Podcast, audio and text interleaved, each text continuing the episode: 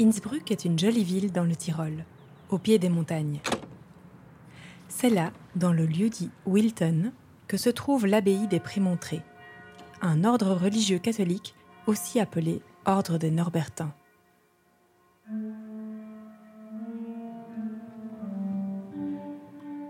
L'abbaye, avec sa basilique de style baroque, est encore aujourd'hui la plus riche et la plus importante du Tyrol. Même s'il y a sans doute moins de chanoines et de fidèles aujourd'hui que quand Émile y est venu négocier la vente du calice. Enfin, d'après ce qu'il prétend du moins. C'est ce que je suis venu vérifier. Émile a-t-il vraiment aidé les prémontrés à vendre le calice au musée d'art et d'histoire de Vienne? A-t-il sauvé ce calice des mains des nazis? D'après le conservateur du musée de Vienne, côté acheteur, la réponse était clairement non. Mais je veux encore laisser le bénéfice du doute à Émile et vérifier la version des prémontrés côté vendeur.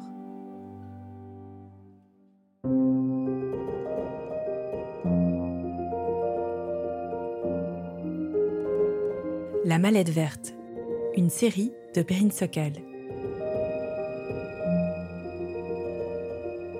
Épisode 5 Tempête sur les monastères.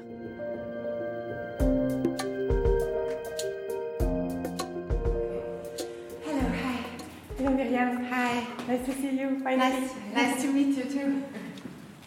J'ai rendez-vous avec l'archiviste de l'abbaye, Myriam Troger. So.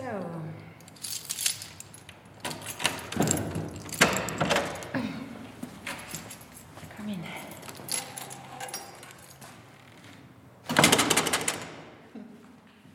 Derrière les portes de l'abbaye se trouve un grand cloître. Et à l'intérieur, des plafonds, murs et escaliers richement décorés. Dans la bibliothèque, des rangées de livres anciens sont classés par thème, indiqués en latin. Histoire sacrée, mathématiques, scolastique. Et dans une salle plus moderne, préservée de l'humidité et de la lumière, se trouvent les archives les plus précieuses liées à l'histoire de l'abbaye. Dans ces archives, le calice prend une part très importante. Oh, here is your. Here's Emile Sokal. They're sitting. Il habitait à Baden-Bivin Yes. What's his role? What's the role of Emile Sokal in this sale? Um, yeah, he was the, the mediator. Il était l'agent, l'intermédiaire. uh, Il a cherché un acheteur pour le calice. Uh, Je pense qu'à cette époque, il devait être réputé comme bon antiquaire. because um, Parce que le musée n'aurait pas travaillé avec un inconnu. C'est la première fois dans mes recherches que je vois le nom d'Émile aussi clairement lié à la vente du calice. Et ça, ça me rassure un peu. Il n'avait donc pas menti sur son implication dans la vente. For me, it's it's i- interesting. You see, this is um, uh, it's not normal paper. C'est intéressant, vous voyez, ce n'est pas du papier normal. typing machine in the 20th Lorsque l'on écrivait sur une machine à écrire au XXe siècle, et jusque dans les années 80, je pense, il y avait toujours une copie carbone. this is the Durchschlag. I don't know how it says in English. Um, Et ceci est la copie from d'Émile, et non celle du monastère. C'est un peu étrange. like, uh, Comme si Monsieur Sokal avait donné ses archives de la vente au monastère. records about this um, sale um, Pourquoi aurait-il fait cela? Je ne sais pas. Est-ce qu'il voulait effacer toute preuve qu'il avait travaillé pour eux? Pourquoi Émile avait-il voulu effacer ses preuves? Dans son dossier d'immigration belge, il disait qu'il risquait d'être jugé comme traître à la patrie pour son rôle dans la vente. Il faut donc croire que la situation financière de l'abbaye n'était pas l'unique raison de la vente. Parce que je vous le rappelle, elle s'est déroulée à une période charnière de l'histoire, la veille de l'annexion de l'Autriche par l'Allemagne. Le conservateur du musée de Vienne m'a bien dit que ces événements n'avaient en rien empêché ou menacé la vente, Signature 42222. mais un autre document apporte une toute autre lumière sur cette période. les mémoires du prieur de l'abbaye de Wilton à Innsbruck, dont les premières pages racontent la vente du calice, en octobre 1937. L'abbaye de Wilton devait de façon urgente trouver 3 à 4 millions de shillings pour s'apurer des dettes de construction. L'archi-abbé de Saint-Pierre de Salzbourg mit en relation l'abbaye de Wilton avec un marchand d'art du nom de Sokal, un homme d'affaires juif. Après d'âpres négociations avec le musée d'histoire de l'art de Vienne, l'abbaye de Wilton n'a obtenu qu'un prix d'achat de 470 000 shillings pour son calice à anse roman. C'est avec le cœur lourd que l'abbé Heinrich Schuller se sépara du calice que les habitants de Wilton avaient gardé pendant sept siècles comme leur trésor le plus précieux. Une fois encore, les confrères purent prendre le joyau dans leurs mains. Le lendemain, c'était un dimanche, le 24 octobre 1937, le chanoine Alois Leitner et le prieur Heinrich Pregenzer, accompagnés de M. Sokal de la galerie Saint-Lucas, sont allés en train jusqu'à Vienne. Le calice était discrètement emballé dans un sac à dos. Arrivés à Vienne, ils se sont rendus directement, malgré l'heure tardive du soir, au musée d'histoire de l'art, où les attendait déjà le directeur du musée. 150 000 shillings ont été versés lors de la remise. Le reste de la somme d'achat de 470 000 shillings devait être transféré dans les six mois. Début 1938, la situation politique en Autriche devenait de plus en plus menaçante. L'abbaye fit pression sur Vienne pour obtenir le paiement du solde de 320 000 shillings. en vain. Puis vint le jour noir pour l'Autriche, le 13 mars 1938. Les événements se sont précipités. Le chancelier a été contraint par Hitler d'abdiquer. Les troupes allemandes ont envahi l'Autriche et les nationaux socialistes ont pris le pouvoir. L'abbaye craignait pour la somme importante qu'elle devait encore se voir verser. L'abbé envoya immédiatement l'administrateur du moulin, M. Ludolf Pariger, à Vienne. Bien que tout soit en désordre à Vienne, il obtint, à l'exception d'un petit solde, le paiement du montant du calice. Tout joyeux, Ludolf a pu remettre la somme sauvée à l'abbé. D'après les mémoires du prieur, c'était surtout ce Ludolf qui avait sauvé l'argent de la vente. Mais quoi qu'il en soit, j'ai maintenant la confirmation que la vente a été largement menacée par la situation politique, l'arrivée des nazis au pouvoir.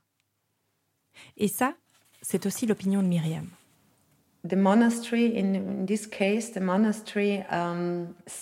Le monastère a vendu le calice parce qu'ils avaient besoin d'argent. Ça, c'est ce qu'ils disent. Um, Moi, je crois, et c'est juste mon opinion, um, qu'ils ont aussi pensé à l'héritage culturel. Et ils savaient que le calice était l'un de leurs plus précieux biens.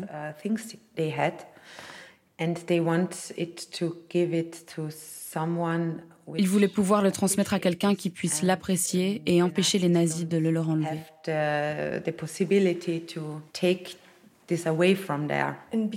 Parce que vous pensez qu'ils craignaient que les nazis ne s'emparent de ce type de trésor? Ils le savaient.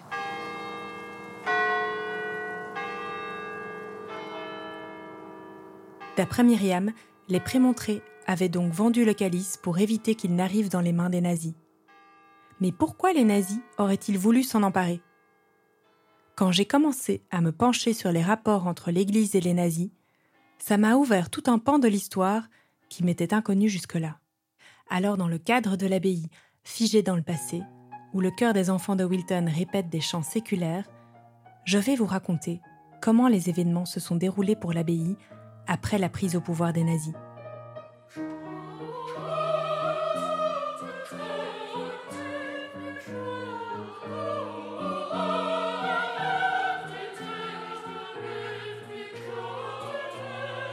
Nous sommes en mars 1938.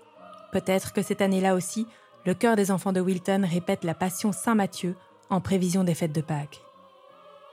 Mais c'est une autre mise à mort qui se prépare, celle de l'institution catholique par les nazis.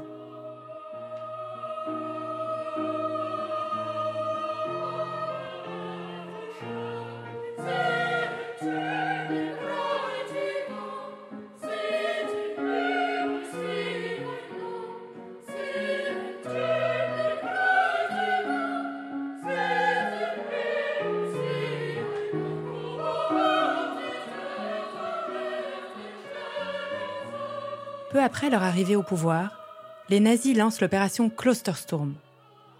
Tempête sur les monastères, et cela à travers toute l'Allemagne, dont je vous rappelle que l'Autriche fait alors partie. Dès le mois d'août 1939, ils s'emparent de l'abbaye des Prémontrés d'Innsbruck et expulsent les chanoines. Certains sont emprisonnés, d'autres envoyés au camp de Dachau. À travers cette opération, les nazis confisquent aussi les biens et trésors artistiques. L'abbaye d'Innsbruck n'est pas la seule concernée. Plus de 300 propriétés catholiques furent détruites, confisquées ou pillées. Alors personne ne saura jamais ce que le calice serait devenu s'il était resté à l'abbaye des Prémontrés, ni s'il aurait été restitué après la guerre. Mais dans ce contexte angoissant, les Prémontrés aidés par Émile avaient bel et bien dû être soulagés. Ils avaient sauvé le monastère de la banqueroute et mis le calice à l'abri la veille de l'Anschluss, juste avant que les nazis ne prennent les commandes du musée.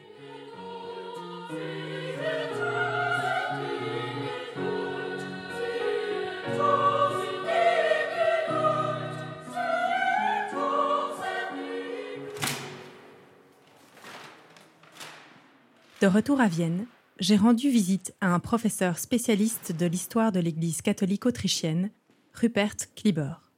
Il m'a expliqué pourquoi l'Église catholique aussi était la cible des plans d'Hitler et en quoi le destin d'Émile avait dû s'y retrouver mêlé.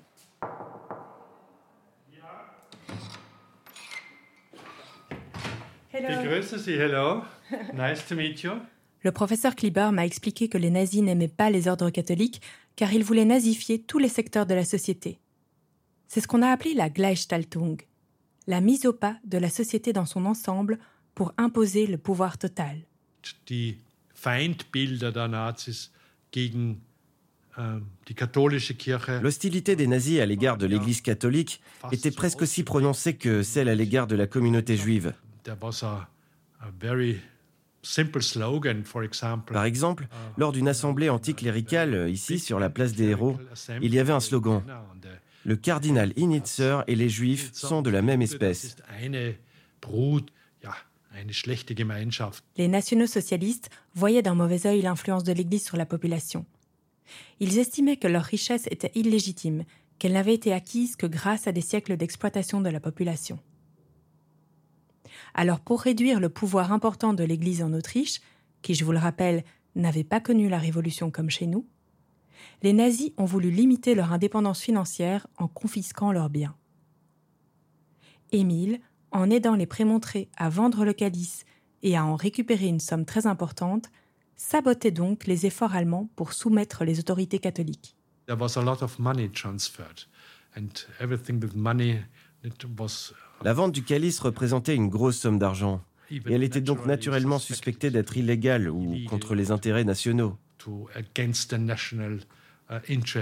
Ce serait donc pour ça qu'Émile aurait tenté de supprimer toute preuve de son implication dans la vente, notamment en donnant toutes ses archives de la vente à l'abbaye d'Innsbruck. Oui, cela pourrait avoir un sens. Peut-être que Sokal lui-même ne voulait pas qu'il y ait beaucoup de documents prouvant son implication dans la transaction. Parce qu'il pouvait s'attendre à ce que dans tous les cas, cette activité pour les milieux ecclésiastiques, qui plus est par un homme d'affaires juif, serait interprétée en sa défaveur et qu'elle lui porterait préjudice. Émile n'avait donc pas intérêt à ce qu'on trouve en sa possession tout document pouvant être utilisé contre lui.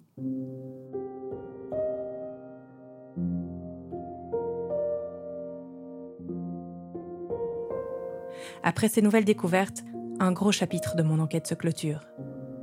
Émile était bel et bien impliqué comme agent dans la vente du calice de l'abbaye d'Innsbruck au musée d'art et d'histoire de Vienne et avait effectivement rendu service à l'abbaye à un moment très vulnérable de son histoire.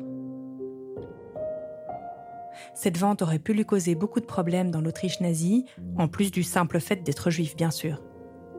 Et tout cela avait dû contribuer à sa fuite hors d'Autriche. Mais à ce stade de l'histoire, il est grand temps que je vous parle d'un autre personnage important. Lorsqu'Émile fuit en Belgique, il laisse derrière lui ses trois enfants ainsi que sa femme, Maria, mon arrière-grand-mère. Et quelques mois plus tard, Maria meurt brutalement à Vienne.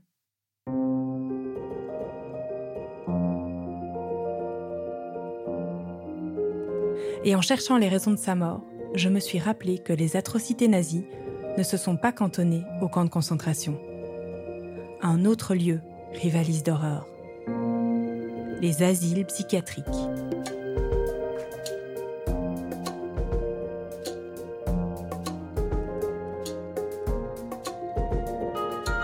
La Mallette Verte est un podcast réalisé par Perrine Sokal.